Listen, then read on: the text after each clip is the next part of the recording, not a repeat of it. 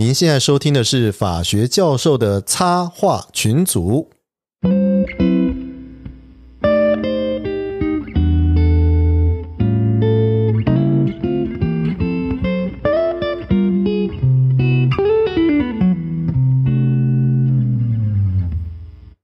Hello， 各位听众朋友，大家好，我是东海湖，我是翔耀教授，嘿、hey， 我是 Super， 嘿、hey， 我是 Lawsnote 的 Barry， 大家好，教授好。欢迎欢迎 Barry 耶！我们现在我们现在来宾越来越有钱嘞，越有越钱，一个比一个都是老板。不是你不能讲越来越有钱，你要说越来越成功哦，越来越成功，不要那么重臭味，好不好？好啦，最有钱还是请大咖，你知道吗？对啊，你不是大咖不能上我们节目了，这样子。对对对，没有上过新闻头版不行。我是小咖，我是小咖。对啊，我们跟雷律师说，请他买帆船啊，你要买什么？我们去投入帆船基金。我可以买遥控的。嗯，最近应该有在打折了。哦，因为欧元好 ，OK， 好。对，可以抢一下，可以抢一下。哎、欸，欧元真的便宜。我今天非常高兴邀请到那个 Lawsnote 的创办人、Barry 来到我们这个节目啊、哦。这个听说很难请，是不是？不会啊，我都有节目，我就是硬去蹭啊。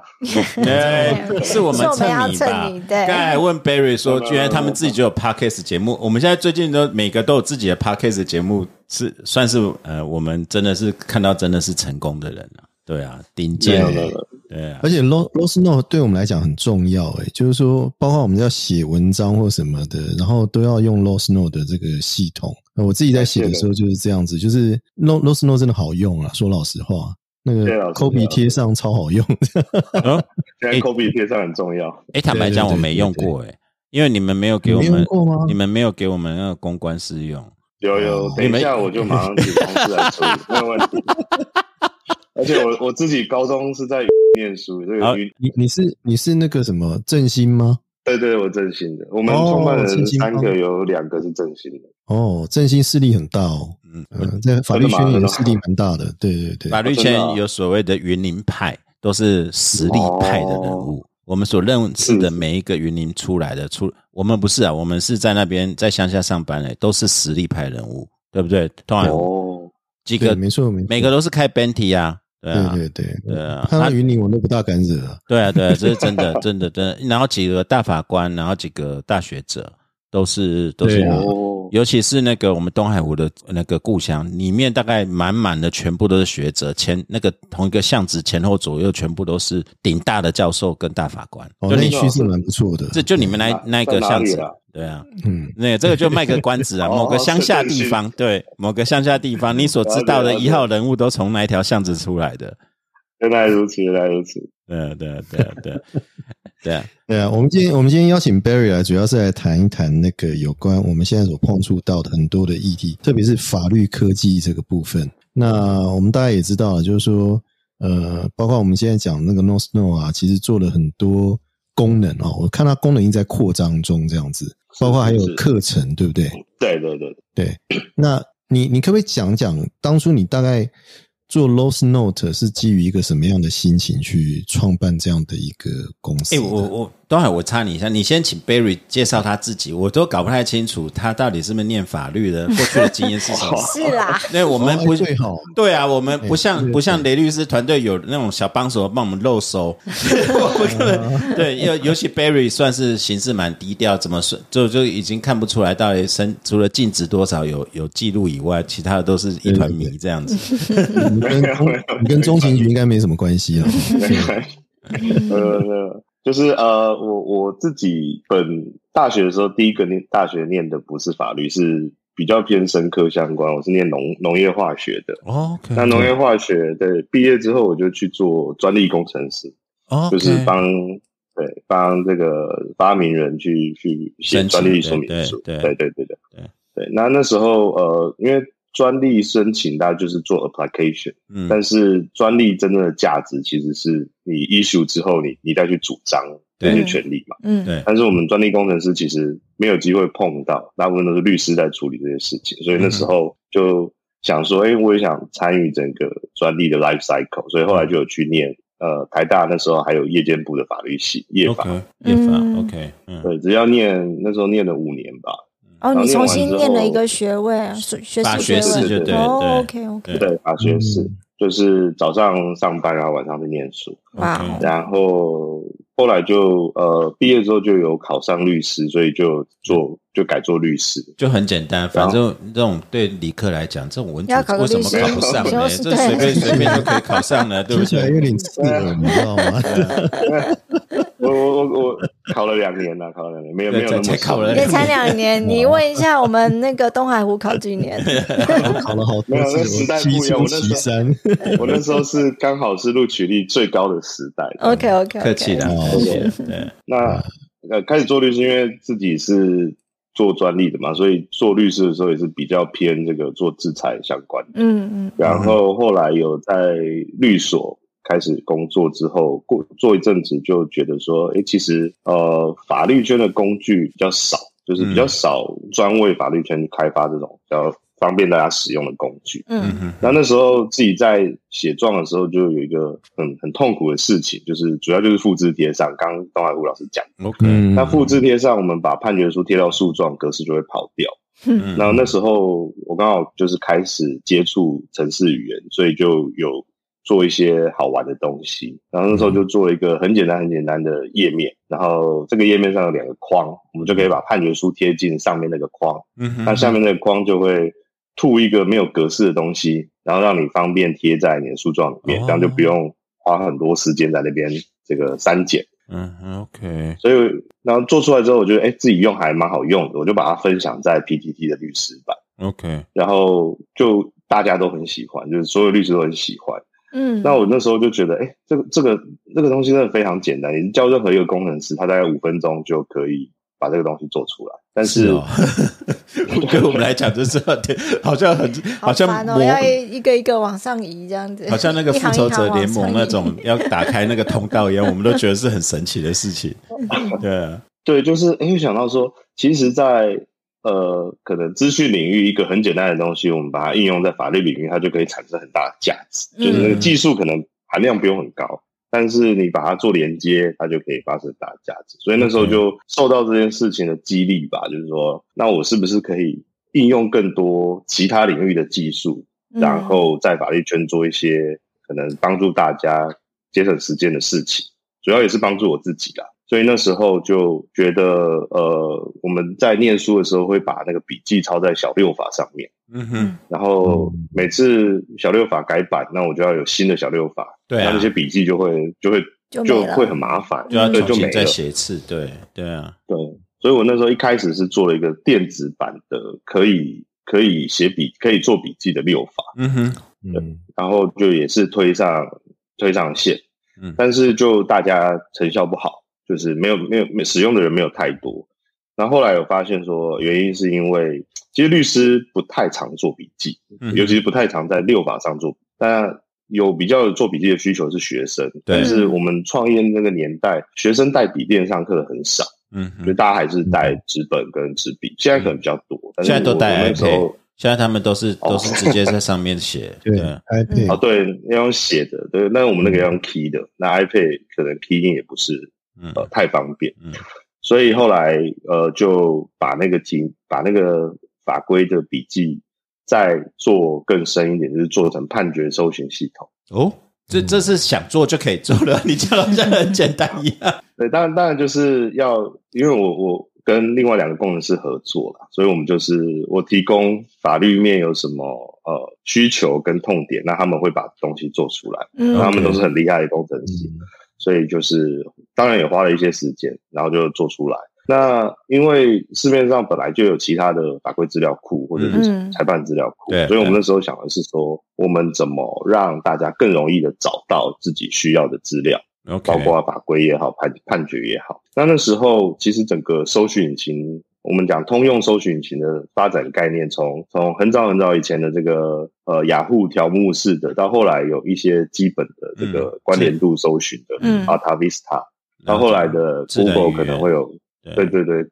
更厉害的搜寻的功能。那其实在法规资料库的检索上，就是会觉得说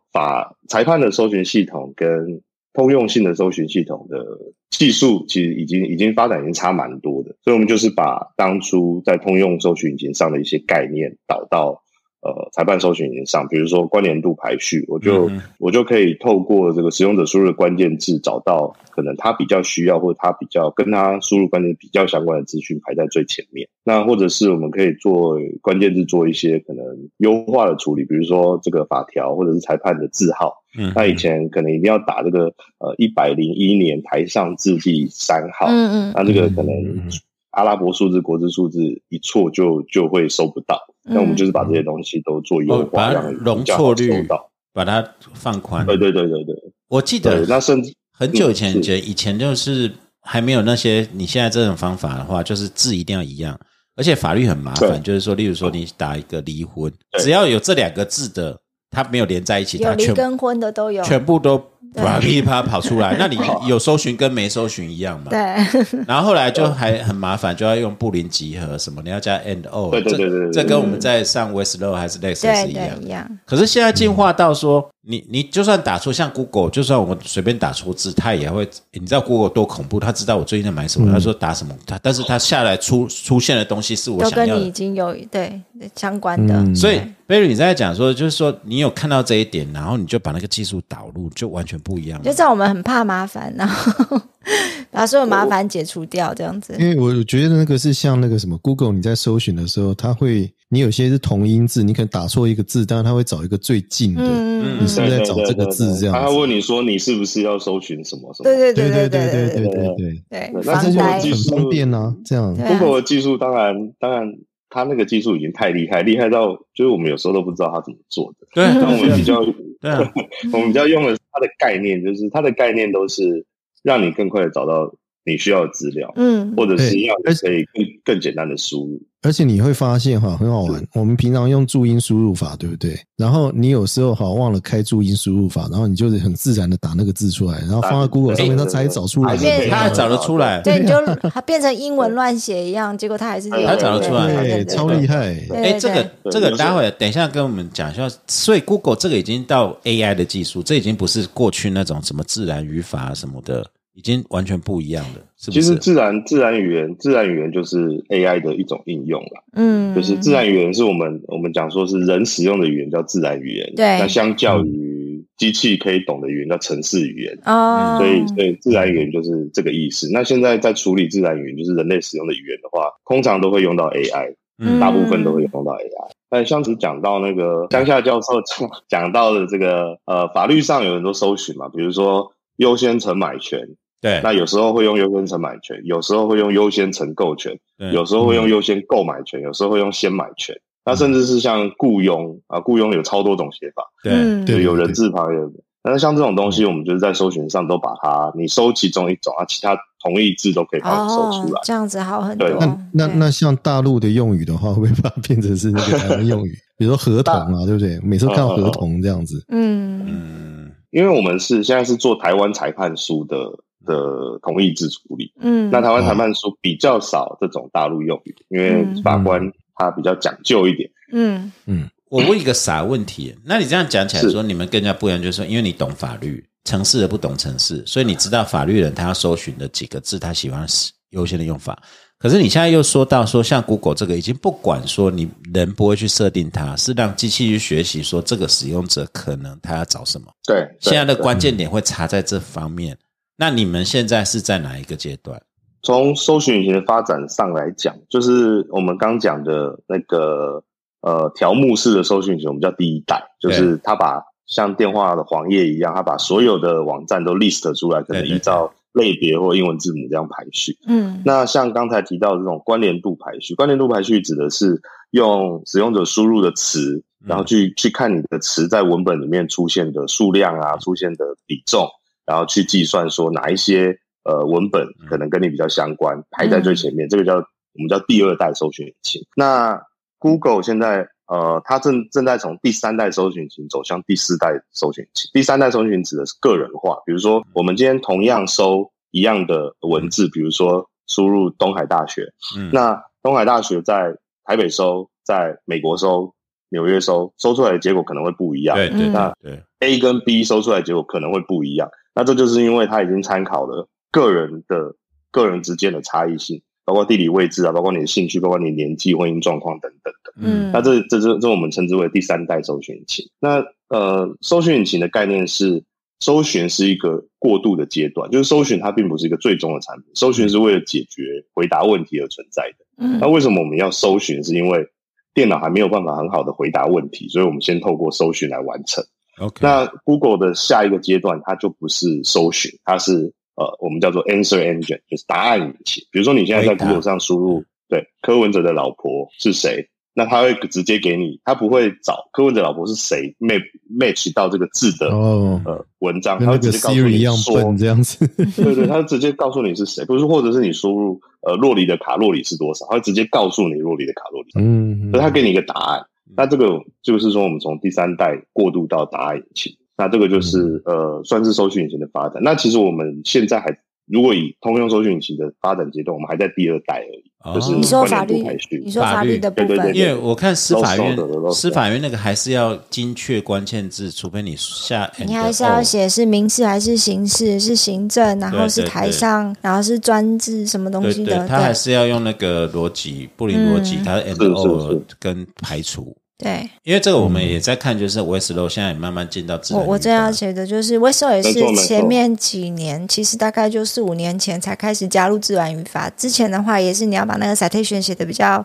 specific， 它才有办法找到你要的东西。对对，那现在的话你是真的可以输入就是我们讲的关键字，然后它就可以从法规期刊全部一下列，全部把你列出来这样子。现在还就我们期待以后就是说我们要搜寻一个例如说 patent litigation， 它直接跳出来说下面有范本，这个范本应该你需要关联度 99%， 就不用往下了。我觉得这样有点恐怖，就刚才在讲说 Google 它下一步是怎么样，请它直接 answer question， 对不对？ How do you know the question is correct？ 就是没有办法，对，没有办法。那我们可不可以从这边就开始跳到另外一个问题？哦，那本来是要问 Barry 的身世，那后来再拷问身世，就是说我们现在的法律科技，因为你最近也刚办完那个黑客松嘛，啊，其实黑客松是什么？我们这对黑客松是什么？我都觉得很炫，什么黑客松那是什么东西？是要爬马拉松吗？对不对？然后我们要讲就是说，你现在在做这些，这只是搜寻引擎，就是说啊，裁判书啊，你要搜关键字，你要找资料，你快一点。可是你现在在讲的法律科技，不是只有停留在搜寻这个层次嘛？还是法律科技它要拿来干嘛？因为我们现在要看金融科技，还有什么沙盒？对对对对对对，然后因为我们最近就被那个币圈就吓死了，就吓太多，就想说因为币圈太多那种炫的名词。我要再讲一次 I told you so。 不晓得嘞，人家以太坊最近才融合，我们也不晓得未来会怎样，可是我们只知道大家都腰斩在腰斩而已。没有，这个是就是说它是一个噱头，也就是说我们今天讲很多东西 AI 啊什么，像我们现在 AI 大学啊，当然我就知道 AI 大学嘛，对啊，嗯，对啊，然后机器学习，我们连那个车辆辨识系统都没有，对啊，我们现在凡是只要你科技部要写说我这个计划跟 AI 有关才过这样子，然后 AI 是什么我们搞不太清楚， AI 连车牌辨识系统都没有， AI 去哪里买，那个机器要去哪里买我们也不晓得。我的意思是说，像我们讲很多什么机器学习大数据都讲了10几年，这是一个噱头吗？就跟币圈里面在讲的是一个噱头吗？还是这个法律科技它到底会带来什么变化？我们真的不知道。我觉得这个问题很有趣，就是因为刚好前几年就是经历过像乡下教授讲的这种迭代。那迭代的历程就是说，我们在2016年的时候，那时候 AI 发生了一些大事嘛，就是 Alpha Go 去横空出世。对对，那时候开始就是大家都认为说 AI 可以取代很多职业，然后那时候就很热门的文章就是 AI 可以取代包括律师在内的职业，对对对，嗯，10个最可能被 AI 取代的职业。嗯，但因为那时候人工智慧就是用了一种新的技术叫做深度学习，所以大家对它的期望都很高。那法律科技就是我们现在都很流行把什么东西加上科技，什么东西加上科技，金融科技啊，行销科技啊，监理科技等等。那法律也是，就是它是一个概念，就是说我用科技去应用在法律产业里面。那这个科技最核心的科技就是 AI， 所以大家也会觉得那我把 AI 应用在法律领域，那我是不是就不需要律师？那的确2016到2018、19这几年间确实有很多不管是新创公司也好，或者大公司都在投入这样的可能的研发，就是用 AI 来某种程度上去做一个法律专业工作者在做的事情，比如说回答法律问题。嗯，对。那像中国的有一家法律科技公司叫吴颂，他就做出一个就是AI 法顾叫做法小涛，那你就是一个月花500块人民币，然后你就可以在那个 App 上问他任何问题。然后他就会他声称会回答你，就是这个我要如何告死他这样子类似。那几年的确有非常多这种相关的东西出现，包括可能聊天机器人，然后就是他就是说我可以回答一些法律问题，但是大概到2019 2020就全部都大部分都消失的主要原因就是因为AI 做出来的成果，它的 performance 跟大家的预期真的差太多，落差很大。就可能对，就比如说我有试用过法小涛，那我问他一个问题，他可能3天后才回我，那你就觉得那个后面应该不是 AI， 那后面可能就是一个法务的团队。哦，假 AI 没有，他所以训 AI 可能直接雇工读生比较便宜。对。那就跟霍尔的移动城堡一样，看起来是会动的，下面都有人在跑的。就是我们就不是人工智慧，我们叫工人智慧嘛。嗯，对。所以这个东西是在这边就是变成噱头大于实际，你的意思是这样子吗？在这个应用场景的确就是我们发现这几年已经几乎没有这种东西出来，但是 AI 在法律这个产业它的确造成了很大的改变。嗯，只是它不是在大家想象的去 AI 法官 AI 律师，而是它是在法律工作者的工作流程里面的一个环节，他去做出了改变。那以美国来说，最具有代表性的例子就是 e-discovery。因为美国诉讼流程会有 discovery 程序，那 discovery 程序中，律师往往都要去从大量的这种文件里面找出跟本案相关的文件。那以前是靠人在做，但是现在的美国律所都是用 e-discovery 的系统在做。那 e-discovery 系统就是一种分类的 AI。它就是你人律师可以去操作可能 1% 的资料，那剩下 99% 的资料机器就会学会你分类的逻辑，它会帮你分好，那就可以大幅度的去节省掉这些分类资料所花掉的时间。以前就是我们看那个小虾米对抗大金鱼，尤其叫透支，这 product liability 就是产品责任。你今天要告，我们告 Apple 啦， iPhone 14会自燃，iPhone 18会自燃，好了，我不要被 Apple 告。那我们现在要告的时候，那 Apple 法务团很简单的说，你们要告哪啊？好，我这边大概有20个货柜资料，我都提供啊，我很有诚意啊，就一次给你20个货柜啊，你们事务所5个人嘛，你们慢慢看嘛。就是这样子啊，你去慢慢看嘛，光看完你就死了啊。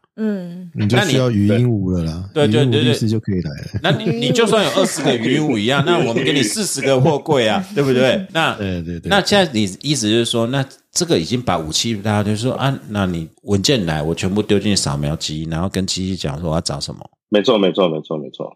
概念上都是这样子。所以换句话来说，就是只要 AI 读得懂文件的话，那他就可以做很多突破性的事情。那 AI 怎么他怎么读得懂？来分析或是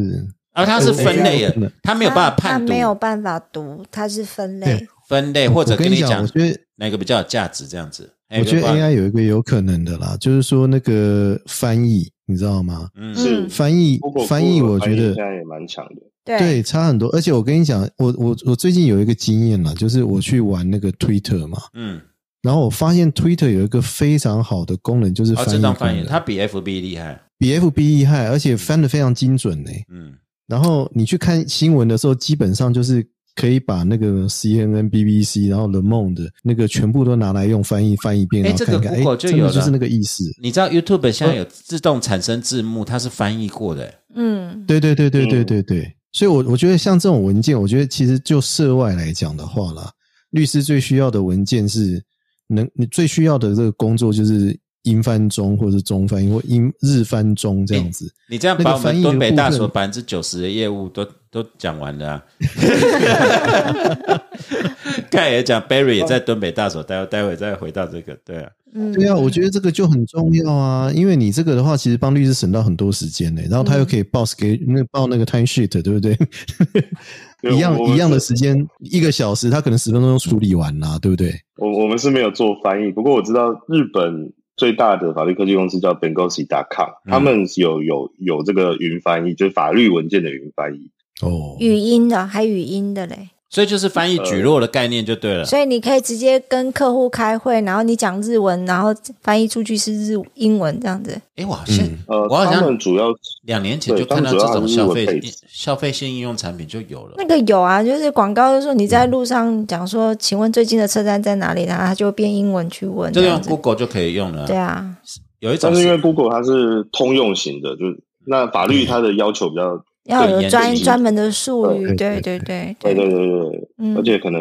对那个正确性的要求比较高，所以 Bengoshi.com 它是做专门是法律翻译，嗯，是文件呢还是你是说语音翻译哦？就是 deposition 啊，文件的文件翻译就是云端的哦，云端哦，文件我以为是语音直接口译这样子，可是光云端这样子，它用机器自动翻译就已经很了不起了，而且如果可以是。把那个专业用语放进去，因为像我们在研究所教课，叫学生看一下英文，他们也很简单，就丢 Google 就有了嘛。可是他翻出来的东西其实跟法律之类还是有一定的差异啦、嗯。对对对对对、嗯，在不同的领域，通常这种通用性的东西都还是要经过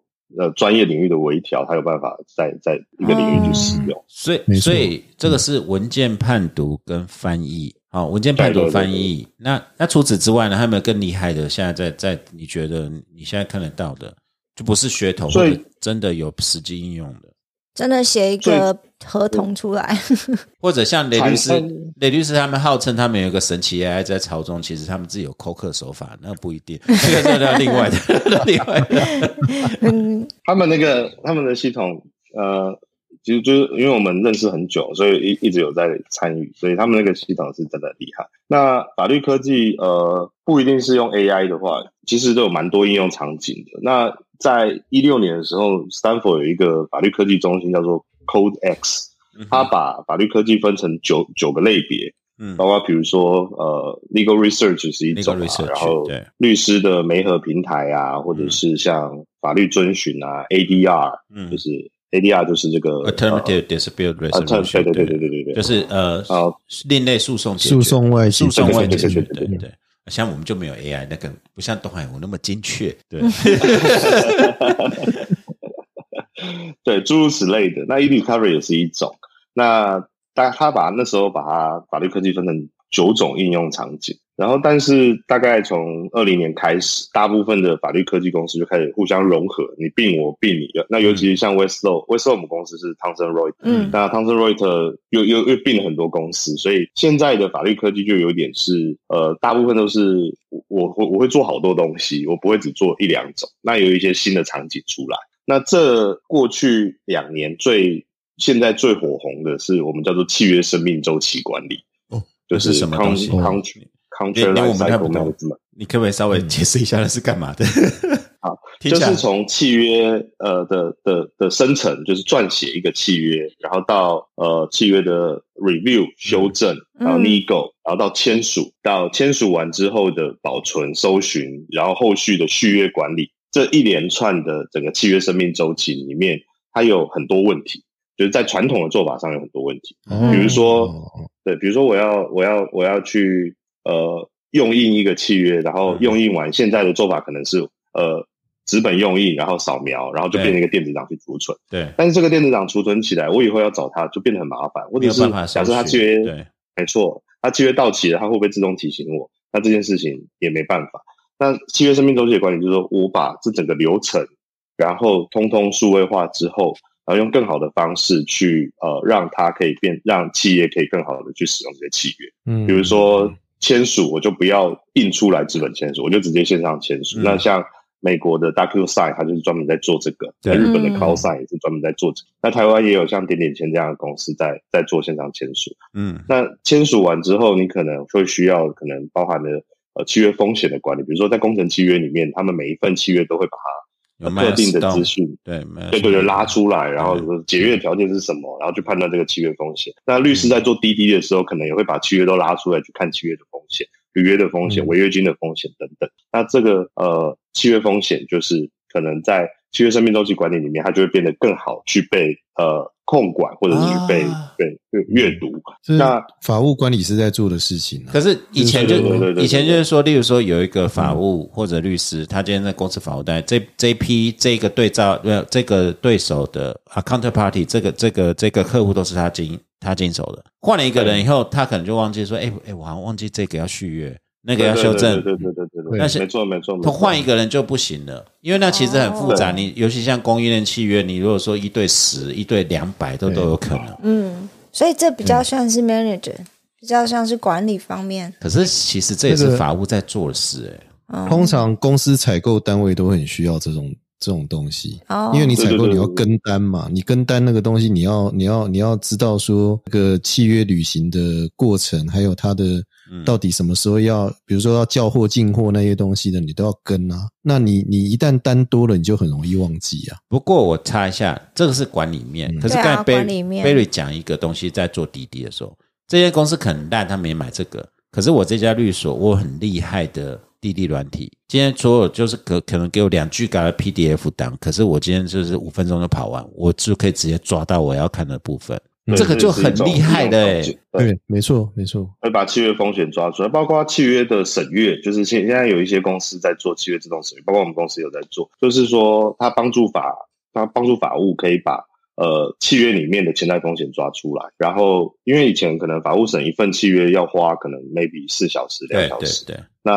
那有这个契约自动审阅系统的话，它可以去自动去 highlight 这些契约风险。那对于法务而言，我只要去判断这些风险是不是真的风险，然后怎么修改，就可以大幅度的节省在审阅上。我问一下很笨的问题，就是你那个契约里面有很多隐藏的意义，对，或者写的不清不楚的，你用 AI 他找得出来吗？他懂人话吗？就是对，例如说双方将需求对两方更有意义的解决方式，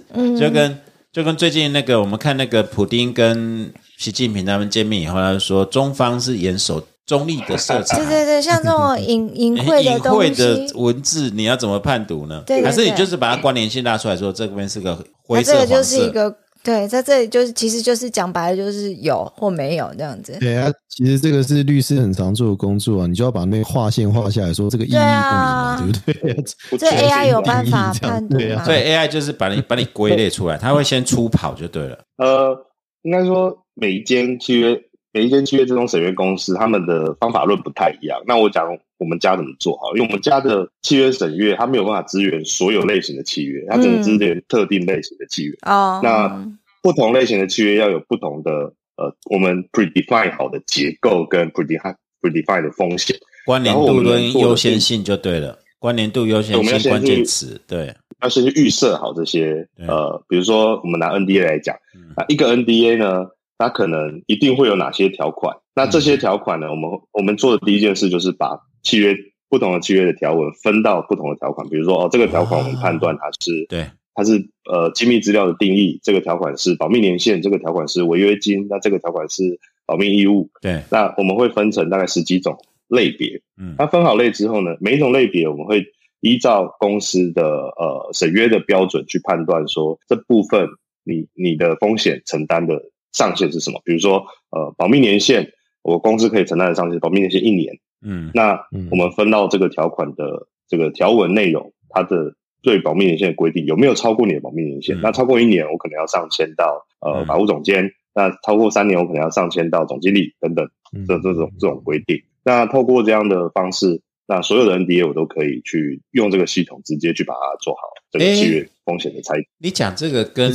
有经验的法务或律师，一份文件就算100页，那我们一般菜鸟就是从第1页开始看。那有经验的律师是什么？直接看重点，看重点，对对对对。因为就是变成说分类化的，像我们在教学生契约，就我就说这个部分是怎样，它的结构怎样，它的变形是什么，你就把那个树状图都画好了，然后给它不同的评价就对了，然后会给它评分，例如说这份契约来。然后我综合风险评估几分，然后下面就开始跑 highlight 重点。对对对，就完全就是把这个东西就 AI 去做。但是如果说一份契约它是 hybrid， 就是那种、混合的，然后是机器没有训练过，它下面还要用手写说我这边承诺你我们会乖乖的这样子。乖乖的是什么？对啊。那你们还会就 AI 跑过之后，你们还会人工检视吗？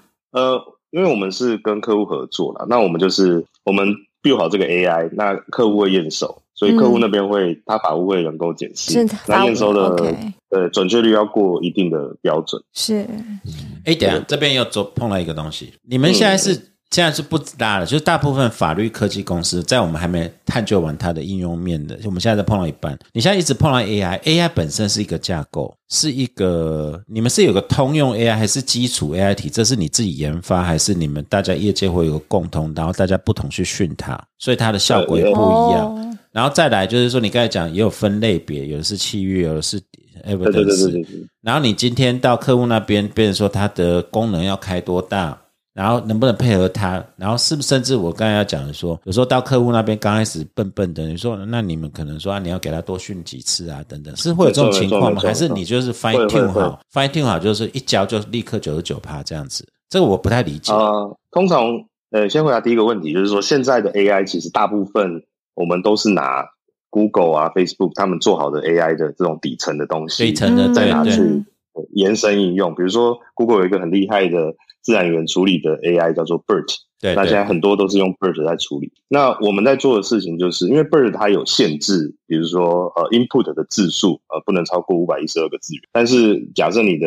裁判说契约长度超过这个字元，那你要怎么去做资料的前处理？所以我们会做这个资料前处理，然后进去哪些参数怎么样调整最适合在这种情境下去使用。那会去调整这些参数，那产出的东西要怎么样让使用者看得懂？因为我们产出不是像大家就是看到的说就是可以直接标记风险，它还是有一些数值的东西。对对对，所以我们所以就是你们产出资料的后处理，对，就是我们在做的事情其实是这些。那个 AI 底层的东西呢是我们直接去拿 open source 的那些 AI model 来用。那第二个就是说，第二个问题。就是你是要 fine tune 好，我也忘了因为我已经对 fine tune， 对就是对要 fine tune 的过程，对要 fine tune 的过程，我们会跟客户就是约定说，这个准确率要到多少，它才算验收通过。那过程中要 fine tune 这个 AI， 你一定要有label data， 就是标记过的资料，所以我们公司内部会有标记人员，那标记人员通常一定要是法律的专业人员才有办法去标这些东西，对，所以就是标完，然后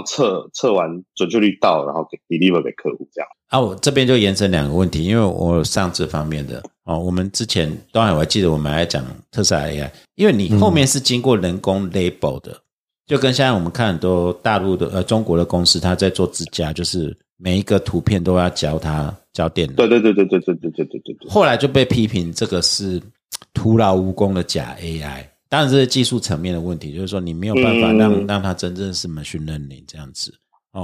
然后今天在法律的资料库里面，不管是这个东西，好像还是要回到那个 labeling 跟分类，还是重点，还是有没有办法？现在法律科技进步到说我慢慢可以训练它更进一步去成熟到他自己来做 labeling。对，我在 labeling 过后，我可能做一趴，后面 99% 给你自己去做。还是那个规则，然后再来我追加一个问题，你刚才讲说你们的 AI 底层都是用 open source 嘛，对不对？那有没有另外一种可能，就是说有别的公司它是有自己的底层，可能还会有优势？也就是我要问的一个问题是比较上位概念，就是说这是我们的迷思， AI 到底是那个写得好的程式架构会决定它的成败，还是拥有资料多少的人决定它的成败，还是会 labeling 的人有效率 labeling 才决定它的成败？我不知道 Barry 懂这种麻瓜问的问题。我可以理解向下教授的意思。我从结论来讲好了。结论来讲，现在就是AI 的世界就是资料为王了，还是数据，就是还是数据，不管是 garbage 也没关系，多就是好。garbage 有关系，因为 garbage in garbage out， 对对对，所以 garbage 还是会有关系。那我们讲这些 data 资料好了，可以分两种。第一种就是 raw data。raw data 就是完全没有标记的这种原始资料，那这种资料也不是谁都有。比如说我们讲契约好了，契约就是 private data， 那你要拿到很多契约这件事情也不是很容易的事情，对，所以 raw data 本身就有 raw data 的价值。那第二个就是 label data， label data 就是说我们讲 AI 它的底层是机器学习，机器学习的概念就是像我们人在学东西一样。比如说我们人要去判断一张照片是不是一只狗，那我们人不是用判断式去判断。比如说我问教授们，你们怎么看这张照片然后认出它是一只狗，你可能讲不出来，因为你看到你就知道它是狗了。可是还好你没有问说我们期末考怎么打分数的。可能是类似的情形哦。那这过程是我们去学会的，那学会的过程就是我们可能会看到狗，然后被教育说它是狗，然后看到不是狗的东西被教育说它不是狗。那所以我们也是这样去，我们讲 train AI 就是用这个方式去 train， 我们用 label data 去 train AI。 那这个 AI 被训练好之后，它就可以拿去做预测，就是一个没有标记过的东西可以透过这个 AI 产生一个标记。所以这些label data 就是拿来训练这个 AI 从一个小孩子变成一个专业人士。所以训练方法就是有几种嘛。训练 AI 就是你刚刚讲的那种排除法，这个是狗，那个不是狗，然后他看多了狗，对对对，这个是狗，或者是你先 define 什么是狗，然后他去学，对对对，这样子。对，那法律里面的话是有哪一种？你刚才讲就是一个是类神经网络，一个是就是 labeling， 对，对对，就是让他知道自己有学习的方法，跟我先教你怎么学习。对，我这样讲没错啊，Barry， 就是说那两种不同的方法，对啊。两种不同的方法，因为 AI 都需要学习。那通常是有需要 label data 跟不需要 label data， 我们叫监督式学习或非监督式学习。那像比如说 Alpha Go。AlphaGo 因为它可以自己跟自己下棋，所以它不需要 label data， 当然我们就叫非监督式学习。但是它也需要学习，它还是需要 data， 只是它不需要人去标记的 data。 那现在有一些非监督学习的概念，但是它不一定能应用在所有的场景，所以我们要就是监督跟非监督并不是一个可能非监督比较厉害或监督比较厉害，这个它是在不同的场景，对，不同的场景我们会用不同的方式去做。但以法律来说比较难，现在比较少可以用非监督来做到这件事情，因为它有很多法律的 know-how 在里面，如果你不教它，它就学不会。比如说我们在帮金融业做法遵的时候，我们会做一件事情，就是我们帮金融业把金融业的内规跟外规连接在一起，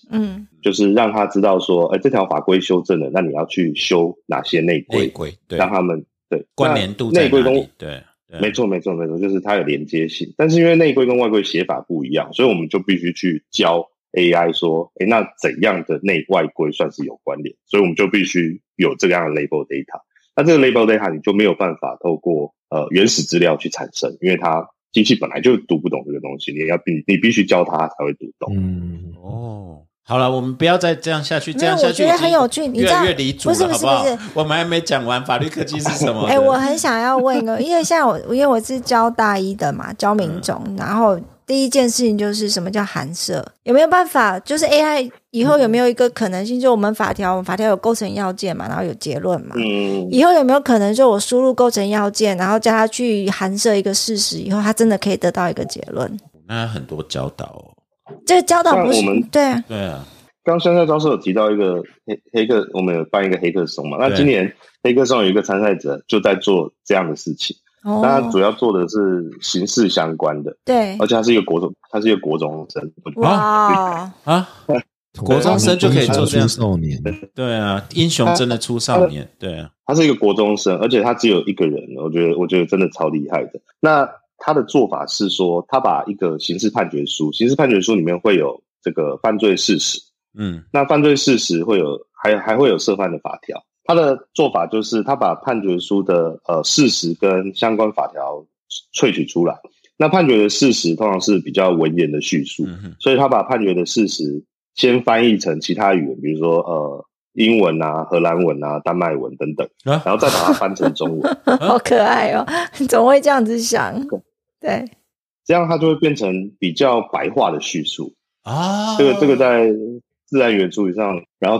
再透过这些文字去跟相关的法条对应起来，所以这样是让使用者用。为什么这个国中会想到要把它翻成别的语文？它在自然语言处理的技术上，它是一种叫做 back translation 的技术，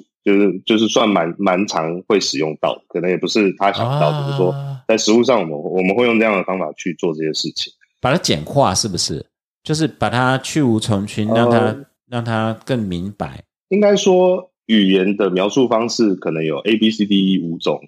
不同的路径，都可以指向同一件事情。那可是对于自然语言处理的 AI 来说，它可能容许路径只有C 这条路。那透过这样的转换，我们可以把这种表述方式限缩在就是更小的这个路径上，它就比较容易被后续的利用，这样，因为用别的语言，换句话说的意思，然后让他就会越讲越清楚，越讲越清楚，然后他会选一个机器越容易懂的。所以他那个丹麦文、荷兰文是用 Google 翻译吗？对啊，因为还是不然的话，他对 OK， 一个国中生也就是用对，好聪明哦，嗯，我们都没有想过这个方式，而且他还会写程式语言，这个他都要写 code 出来，是不是？而且他要对法律有兴趣吧？对，不然他怎么知道？这可能也是玩出来的啦。嗯，等一下，可能也是玩出来的。你拉回来这个，我们再进来 AI 这，你这黑客松是你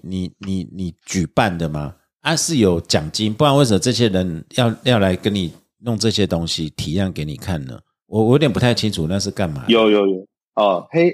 我说明一下黑客松的概念。黑客松其实就是两个单字组成的，就是 hack 加马拉松。嗯，所以它等于是说我们用骇客的方式去跑一场马拉松。那跑的方式就是我们透过 coding 去跑。那最早的方式它真的就像马拉松一样，就是说可能2天，然后大家就是一群人关在一个空间里面。对，然后把一件事情去完成。那我们的做法，我们比较像是把这个时间拉长，因为法律科技它没有办法2天就把这些事情完成，所以我们是把时间拉长到2个月。所以我们会在2个月的时候开放一些资料，让参赛者来利用这些资料，在2个月后产生一些成果，然后在决赛上去pitch 他们的成果。那比赛有这个像刚才教授讲奖金我们奖金。首奖是10万啦，然后总奖金大概是50万左右，很好啦。可是对学生来说其实蛮高的，可是产生的成果就全部归你这样子。没有，产生的成果都是他们的。哦，是这样子哦。我们不，你不是像那些征文比赛还是摄影比赛，都是这种那个有专利或著作权。对啊，全部都是变成那个主办单位拿去用了这样子。那只有中华民国会干这种事。没有。不会啦，外国人。对，我们这个比赛的所有的智慧财产权都是在参赛者手里。那我们会看参赛者要不要公开他的成果。对，那只是说活动全程有直播，那直播的过程就会 public 这样子。嗯 ，OK。你那个所谓的成果有给一个方向吗？比如说我今天想要知道什么，或者是我今天就是你因为我毕竟是法律的黑客松嘛，你会不会要求他有一个特定方向？因为我很好奇那个国中生为什么会想到要做这样的事情，他会不会用这同一套？因为黑客松很多领域都有，他会不会一套打天下，然后你这个法律我就用法律的啊，那边是要干嘛我就用这样子，有没有可能这样子？有不排除这种可能。那我们唯一的规则就是说要用到我们开放的资料，就这样。OK。所以你是给个判决吗？还是怎么样？一个判决范围，还是一群 raw data 给他们就对了？我们是开放过去10年结构化过的判决，还有法规跟函释。就是让他们去利用这些资料去玩出他们想的任何东西。但只是说，因为因为我们有一些共同主办跟协办单位，像司法院。他们就会有一些特别的奖项，比如说司法院他就会有什么去年有这个国民法官奖，他就会比较专注在国民法官这个领域。那企业众信他对法尊比较有兴趣，他就会有一个法尊企业法尊奖，他就会比较专注在这个法尊领域。就所以刚刚那个国中生那个比较像是法尊的部分，没有，那是像分解判决书。对啊，所以你就可以找个规律可行，法律白话文啊，对，对，它比较像法律白话文。OK， 哦，那拉回来，其实我们刚才讲，因为我们不小心跳到太深的肚子痛，对，兔子痛，肚子痛 ，rabbit hole， 兔子痛，兔子洞，兔子洞不是肚子痛，肚子的 rabbit hole。你这样子就会 AI 就会判断不没有办法，就像他叫每次叫 Siri 都不理他因为发音不标准，他根本找不到他要的东西。对啊，我每次 Google 要发音的东西都rabbit hole。 对啊，我们刚才那拉回来就是自然语义 AI 以后，我们今天已经聊那么久，你总好歹就是讲还有没有别的法科我们值得注意明日执行或现在正在做的事情，你觉得很有产业价值。我们也讲 e-evidence 啊，翻译、自然语义、文件分析、合约管理，还有什么呢？这几年来说比较夯的还有另外一个就是法律遵循，尤其是最近 ESG 很热门。OK， 所以法律遵循的概念就是说，主要是在金融业，但是越来越多企业也会需要这个东西。那因为法规的密度真的是越来越高，对啊，就是我们在法遵领域有一个说法，就是说，哎，其实法律的密度也在遵循这个摩尔定律，对，就是每2年它的密度会倍增这样子。那这边我不好意思插你一下，就是说因为有一些法白们可能或者外行人可能不知道，法遵跟法律那是2个领域。哦，法律遵循当然是法律人在做，不一定是法律人，可是它其实跟法律是严格来讲算是天宇，就是2个不同的星球，但是他们是同一个行星系的。然后法遵的薪水很高各位只要知道这一点就好了对，我们通常其实我们后来也是跟学生讲，你们不要以为律师是法官哦，那个律师那个在街上要饭的哦，那法遵那是另外一个领域哦，对哦，我补充这一点啊，不好意思打断你，对 Barry， 对，法遵是另外一个领域，对，法遵这个领域，因为主要是这几年因为之前兆丰金的案子嘛，所以金管会越来越重视，对。对，然后从金融业开始，他们就面临越来越强的法规的监管。那金管会会有财法预算，财法预算就是说金管会今年要罚到 2.9 亿，对，那我就是要罚到这个钱，对，一毛都不能少，就跟国税局一样，所以金融业就会国税局，对test and test， 对。那法律遵循在做的就是我避免公司去罚款，或避免公司去做一些可能违规的事情，但是因为法规的密度这么高，所以避免违规这件事情的成本也变得很高。那 AI 就可以协助企业去不管是监控法规变动，或者是监控这些因为法规变动产生的风险，然后让你更好的去纳管整个流程。然后包含了金融业可能有更强的，像是他们有这个 AML 就洗钱防治的这个流程，通报、标示，对 KYC， 对，诈欺。对，跟这个异常交易监测等等的资讯，那我们统称叫法遵领域。对，那这些东西它都需要AI 的去参与，让这个成本可以下来，要不然对于企业来说他们会吃不消。OK， 哇，法遵那未来呢？你还有讲司法院有没有找你讲说，例如说电脑 AI 法官啊这种东西，还是呢就是天方夜谭，真的是噱头？例如说交通裁罚电脑法官哦。其实应该我觉得在某种对，我觉得在某种特定的案件，然后它的判断的逻辑是很简单的情况下，这件事情是可能的。比如说美国有这个假释的判断是用 AI 来做，假释判断这个人要不要假释，对几分，因为本来就是一个分数为基准的判断的，对一个评分系统。量刑，那我觉得我们量刑。量刑现在司法院有在做这个量刑趋势建议系统，它就有一个上限下限，让那个法官要判决的时候，他就说像这种情形啊，几岁啊，杀了几个人或砍死几个人，对，通常的他的上限值、下限值、平均值、近3年平均值、前10年平均值，不行啊，他只要当过风纪股长就完全不一样了。那个是另外的事情了，他那个会纳入评分标准。你这样讲，那种听起来那个量刑系统很像是股市的那个什么？是啊，本来就是啊，对啊。今天涨多少，明天跌多少，这样子。对啊，等一下会跟你讲说，你这还有布林通道在算嘞，对不对？对啊。不好意思，那这样这个也有可能 Barry 你说这个也有可能 AI、现在可能做到的事情，它可以做到简单的认知判断，单纯的认知判断。所谓单纯认知判断就是说它不牵扯到参考太多因素，嗯，比如说它只参考了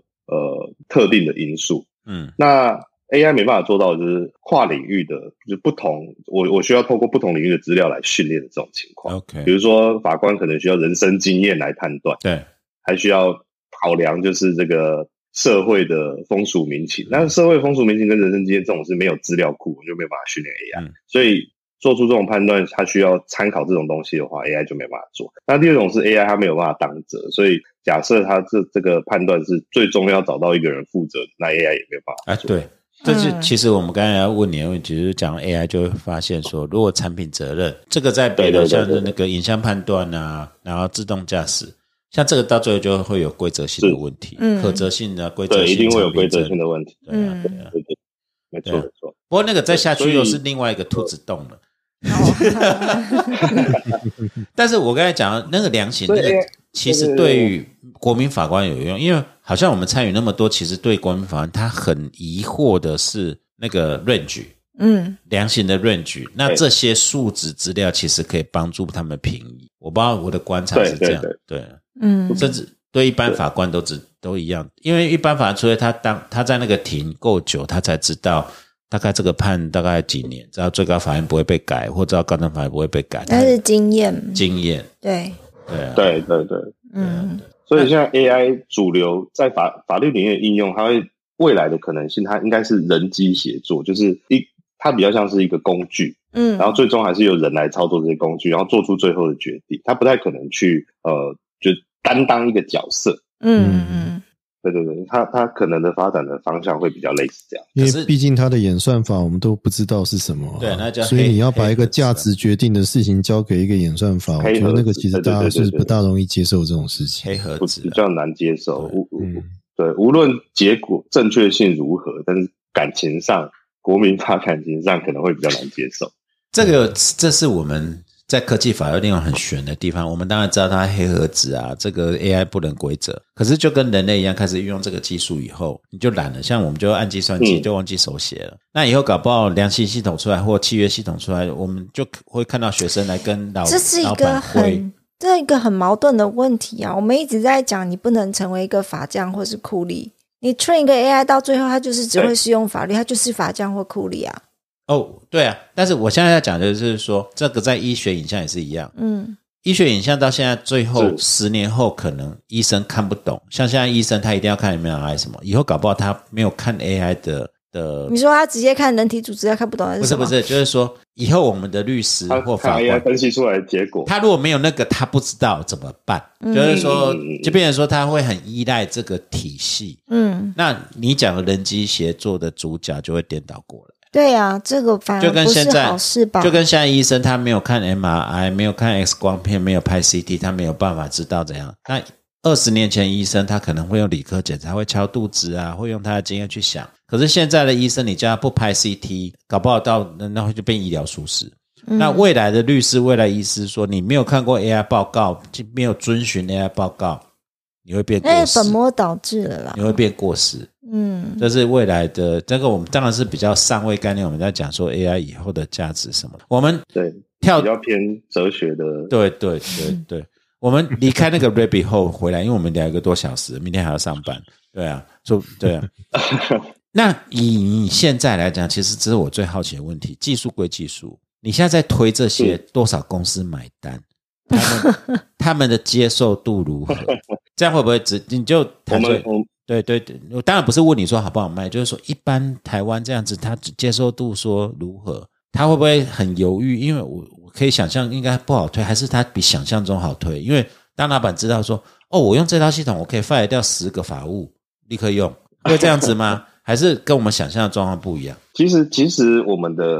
们反而都是法务来找我们，因为他们会觉得他们有一些工作流程很废，比如说法遵好，他们要去看。可能40个政府机关的网站，然后比如说今天这个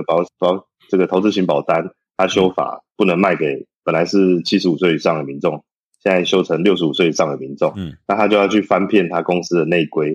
销售手册，所有去找出来，然后去改这些东西。那他们会觉得这种东西不应该由一个受过法学专业训练的人来做，他们正在做的应该是那种真正很有价值的判断的东西。所以等于是说我们在处理的是很琐碎的这种简单的，光读生或电脑来做就好了。哦，是这样子的意思。对、嗯、OK， 所以真的它只有这个需求是有市场的。是 OK， 那这是一方面。那对于一般法律来讲，就是说担心就是说，那你这个越来越厉害了，合约审阅都是你电脑搞定，然后滴滴啊 ，e-discovery。那你如果面对传统法律人对你的质疑，说你拿这些来，像刚才段海武讲说，那你翻译都搞定了，那东北大所到一半的人都要 lay off 啦。嗯，对啊，然后后面的翻译明明就是你讲了，你要推锅给东海武翻译社啊，然后再来秘书啊，这个。你怎么去看这个，或者你的就是你面对是一个敌对的环境，还是需要克服的环境，还是刚开始它上气无限？你怎么看这个？我们自己在做的事情其实都是跟法律工作者站在一起啊，就是、我们做的都是去节省他们在琐碎工作上的时间。嗯，那至于翻译，因为我们没有做翻译嘛，所以基本上不会，我们自己不会遇到这个问题。但是以整个 AI 的大方向来说，我觉得有一些比较明显的发展的比较快的领域，这一块的确是未来可能不管是法律工作者或者其他领域的工作者，比如说最近有那个text to image 的工具，就是你可以输入文字，它就会产生一个图片，像 Midjourney 这种工具，嗯，然后还在某个绘画比赛去得奖，对。那很多设计师就会很担心说未来他们可能会失业，那这一块的确是整个 AI 发展的一个大方向，就是这件事情是的确有可能会发生的。那只是说我们自己在做的事情，我们价值还是比较是跟法律人站在一起。但是你们公司啊，我知道你们公司不会跟法律界为敌、啊、对。但你自己个人怎么看？我问的，因为对、我的看法是，然后再来你这样看法对未来法律人现在在学的学生，当然比较极端的说，你们念这个干什么？或者说你赶快去学程式语言、哦、你看国中生都可以把你们干掉了这样子。这个是一个比较极端的，我是比较forwarding 的比较前进的看法，就是说积极一面来看，你觉得以现在的法律来讲，他必须要开始去体认什么，未来你的世界是什么，这些工具可能会带来变化是什么，甚至这个也是提醒旧世代的法律人。你自己怎么看、脱离你公司的想法，因为你这些创业跟法科的最前沿，就你的意思啊，就自然人到底还有什么地方可以强过 AI， 就是什么是没有办法被 AI 取代的。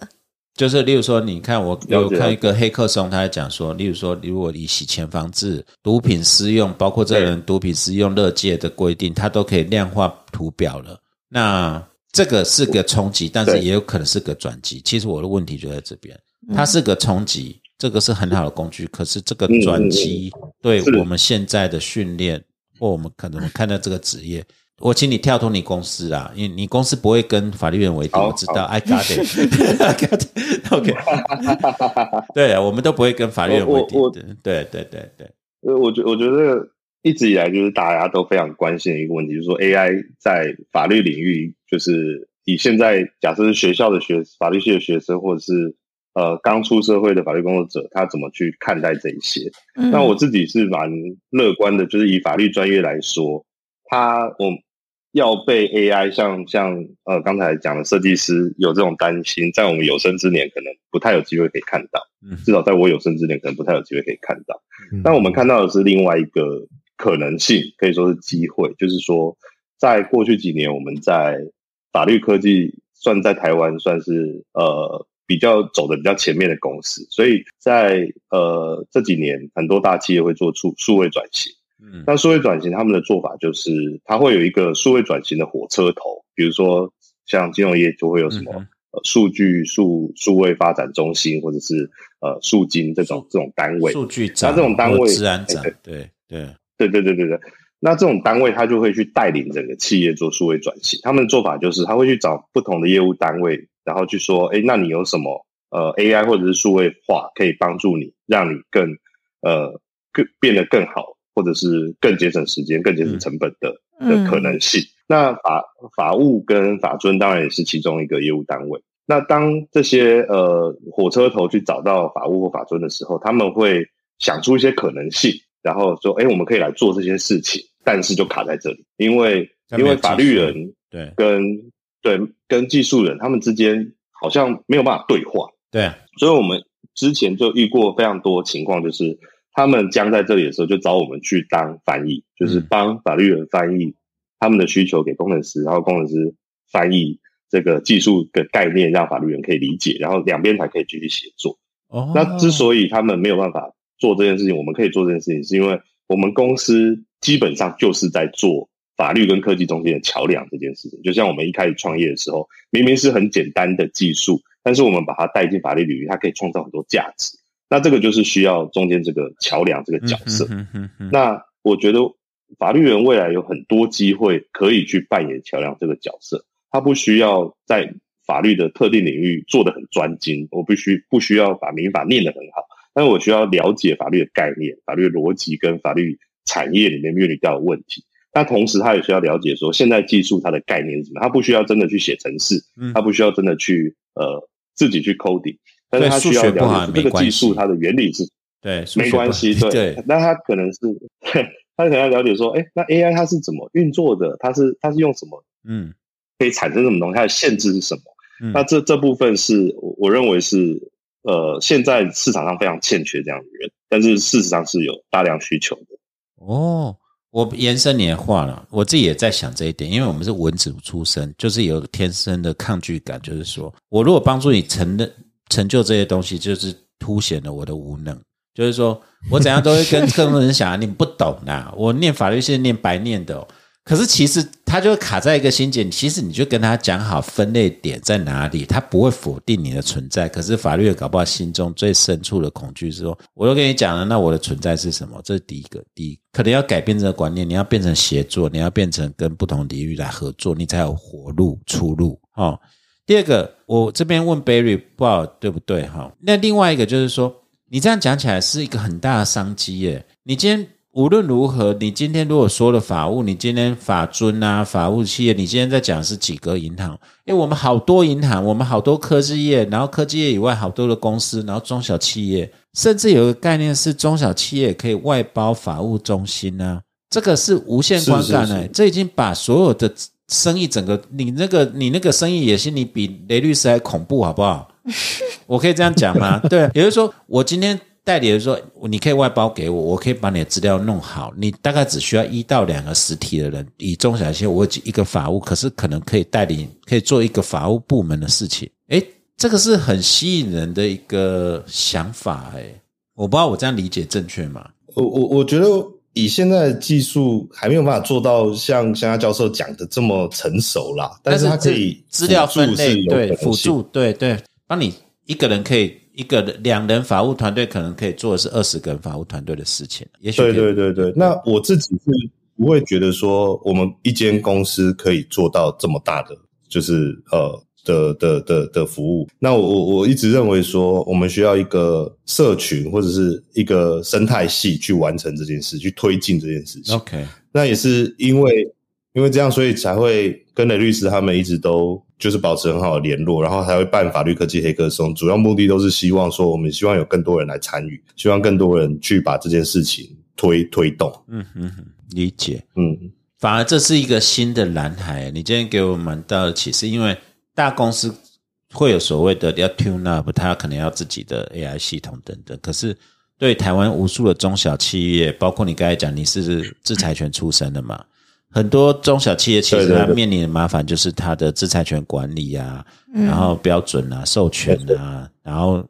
你这个可以一条龙帮它全部外包，它也 OK 啊，对不对？台湾有上万家这样的公司需要这种外包服务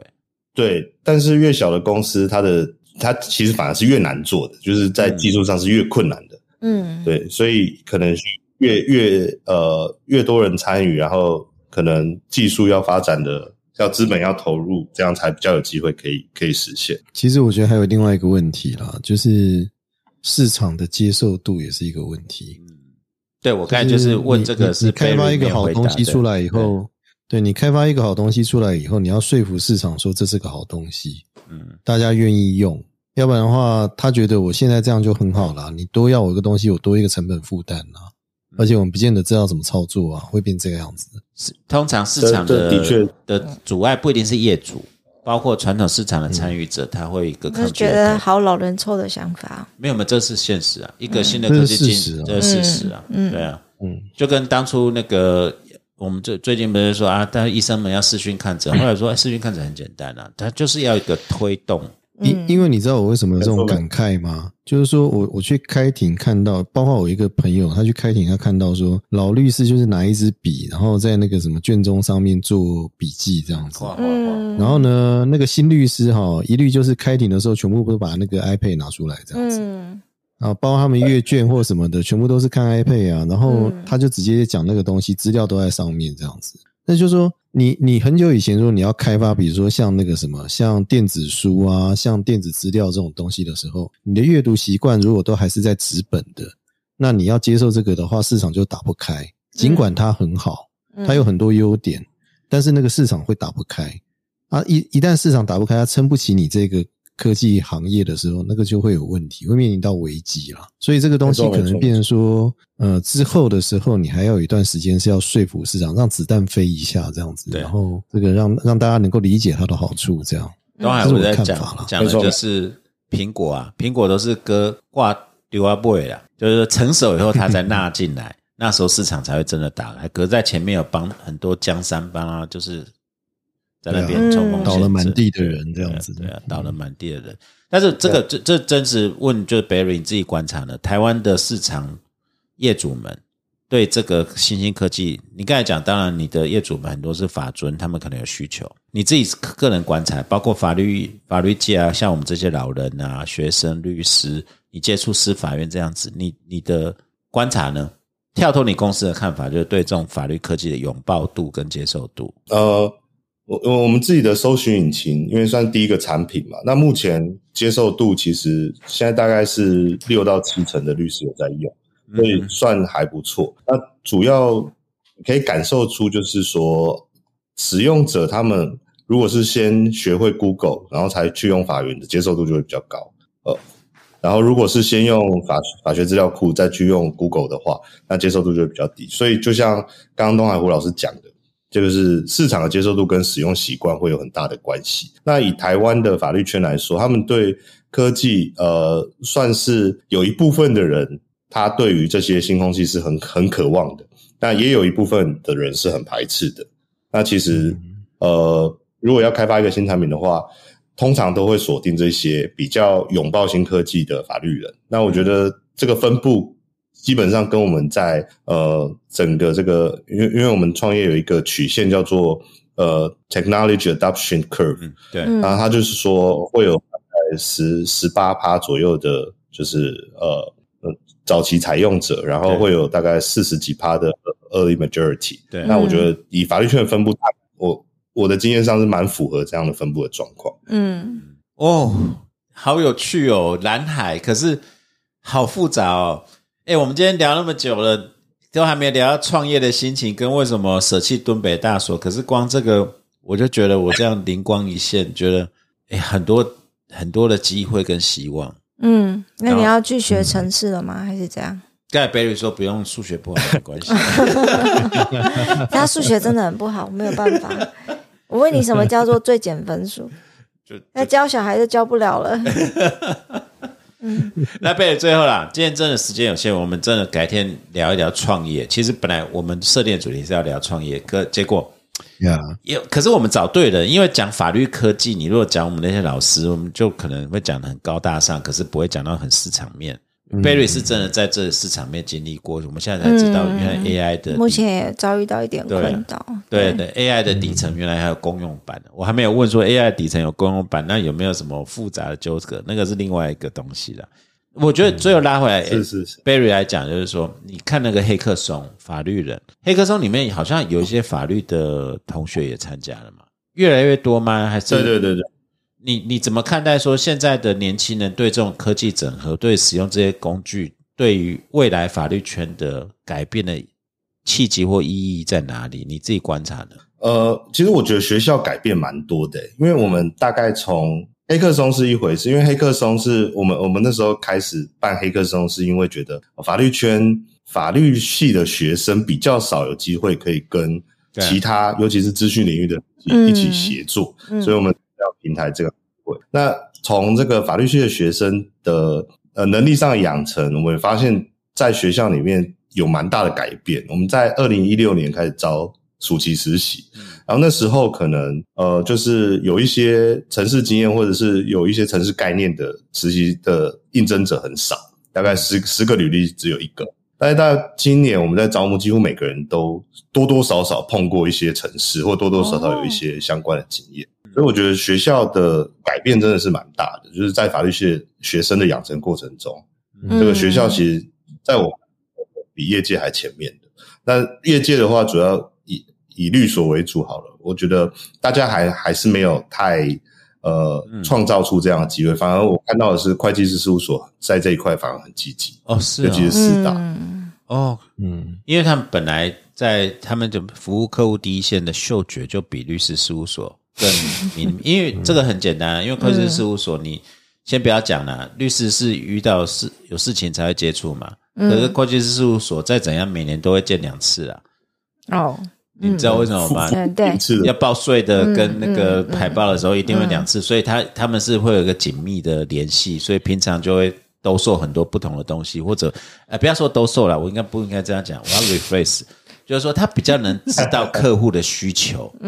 好，跟他面临的问题。我跟你讲啦，实际的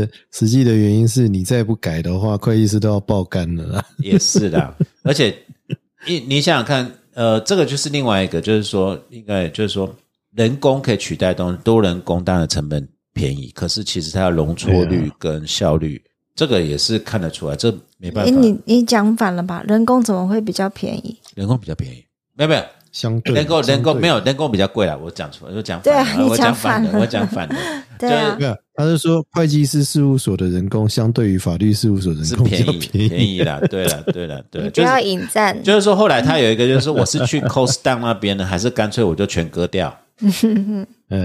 对，就是这种。其实以传统律师业务的诉讼市场来说，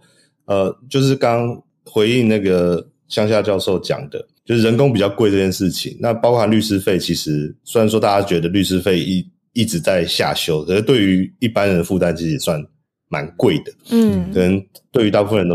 一个月的薪水以上，所以其实在诉讼案的委任率上，这个数字是蛮明显的，就是我们做统计，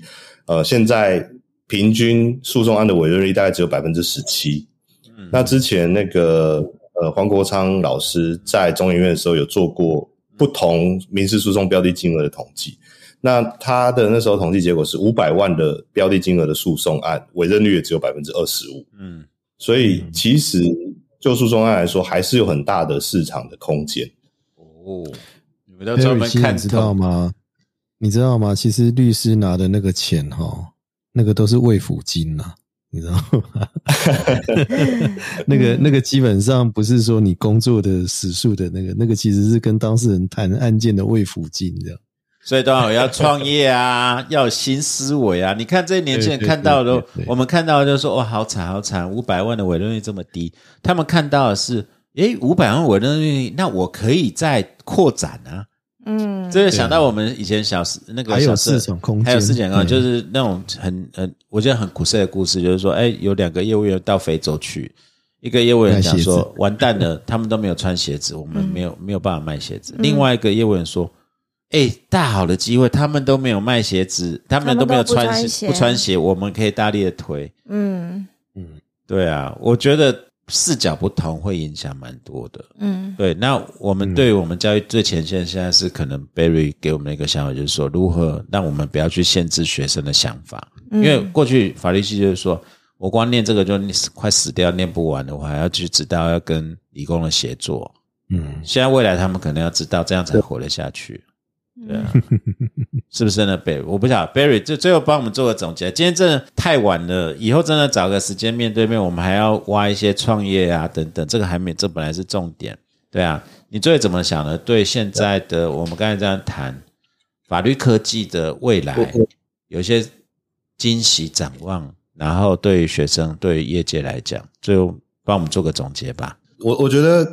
翔翔教授讲那个这样才活得下去，我是没有这么悲观，因为我觉得法律系就算是律师的工作，我觉得也是以现在整个社会来说也算是蛮滋润的一个工作，还算不错啦，比起其他工作，对，还算不错啦。那我是认为说法律这个专业对我来说，因为我自己不是本科，然后是有考上律师之后，然后又跳出来，很多人会觉得说诶，那你不做律师很可惜。可是对我来说，我觉得不管是法律的专业或者是律师执照，它可能对我来说都是，它是一双翅膀，它不应该去绑住说包括我在内任何一个人说你只能做这些事情，而是它可以帮助你飞向其他地方的一个助力。对，我自己是比较倾向于说我们可以这样去看它。 OK， 蛮好的。对啊，都还好，我们要赶快努力一点了。就讲那个寄生上流那个那边不是讲那个太太嘛，有钱才善良，有没有？就他们都已经是成功了，才这么乐观这样子。不会，因为他们乐观，所以他们成功。OK， 好，也是啊，对对，也是啊，对啊，对啊，对啊，对啊。哎，东海吴，你觉得呢？这个今天有没有受到什么冲击？对啊。有啊有啊有啊，我觉得这个世界我越来越不了解了。所以有代沟了怎么办？对啊对啊，有那个危机感出来这样子。不过我是觉得真的是很棒，因为将来的世界这样会变得很有趣啦。就是我们在跟这个你说 AI 也好，或者其他各领域的这种合作又竞争的这种生态，要怎么样能够去找出自己的一条路，我觉得这个是对大家来讲的话都是很大的挑战。而且其实你去看那个状况的话，我觉得会有趣的多。特别是如果你可以置身事外的话，更赞了。对不对？没有到这，我到置身事外这样子，我倒觉得有一个，其实我先不要讲 AI 那么高大上，我倒觉得你刚才讲不是说那个年轻律师，大家现在保安司法院包括法官都是把它扫成 PDF， 其实那还算第一步。如果到最后说他把他自己的诉状跟所有的资料，他可以用自然语法搜寻，他就会找到宝藏。对，现在还是说我好像在哪一份状有写过，如果现在可以直接一个关键字搜寻，你光这个就赚不完啊，是不是啊 Barry？ 其实我觉得有一个考虑开发啦，就帮助法官提醒他每次开庭的重点是什么啊，也是啊，你知道吗？你知道吗？那个法官好多的案件齁，他其实他到最后他自己开到都昏掉了，你知道吗？就是帮忙先写一个 brief 在那旁，没有上面就是对啊，那你对啊，提醒他说你这一题你要干嘛，你要问什么重点，或者说对对对，这个你跟着案件去跟监去跑嘛，这样子。我们是他的助手。我们这样子是说给 Barry 一些商业 idea， 你应该去参加黑客松。对，我们今天都给你很多。你看，如果法院开，他已经把卷宗都看完了，然后包括他自己的笔记，他上面就开始有点像是 Google 那个什么 Siri 一样，就跟你讲12345本件代案事项重要事项。这样他就不用再暖机个这种5-6分钟这样子，然后还搞不清楚状况，底下律师都已经快抓狂了。对对对，然后法官自己搞不好上一次开庭他写的 memo， 他也把它纳进去。对啊，有搞头。产生案件摘要，它是自动产生问项。对啊，你根本不用在，你知道，你真的在忙的时候没时间看摘要，直接就是问题。哦，对对对对对，然后附注是有什么 A 律师很机车，你要小心。对对，或者当事人不要让他太激动，他都会附注，他自动会进来。对啊，这个是造福大家呢。对啊，对啊，你光卖一套那个共同诉状管理系统兼全文搜寻兼 schedule 排定，还有共同那个什么庭期协作系统，你就赚死，我觉得你就造福台湾 99.9% 的法律界了。对对对对对，为什么庭期不能跟 Google Canada 一样用大家这样子点就好了？对啊，那个美女人都会撞庭。对啊，真的是麻烦。对啊，对啊。好了，今天比较晚一点，抱歉啦，那个 Barry， 我们今天聊不够，对，我们再早一天来好好聊一聊。好不好？好啊，好啊，没有。对，我们今天还有很多，例如说怎么放弃敦北大所，怎么创业，你的心路历程，创业这一点，这个我们真的希望你讲一下，都给我，因为我们是不关事的人，我们只会就是置身事外，置身事外。但是因为我们是懦的人，没有，我们已经来不及了啦。啊，我们也来不，我们太老了。不一定啊，人家贾博士，不是贾博士，有60岁创业成功，好像也没有。对啊，我不想。我们还是去卖手冲咖啡比较好一点。好，我们今天再次谢谢 Barry， 好不好？谢谢你，谢谢拜拜。今天聊不完，我们再来哦。谢谢，拜拜，拜拜。My head is heavy, my feet are tired, good troubles many.Dreams I've tried, black at the city with her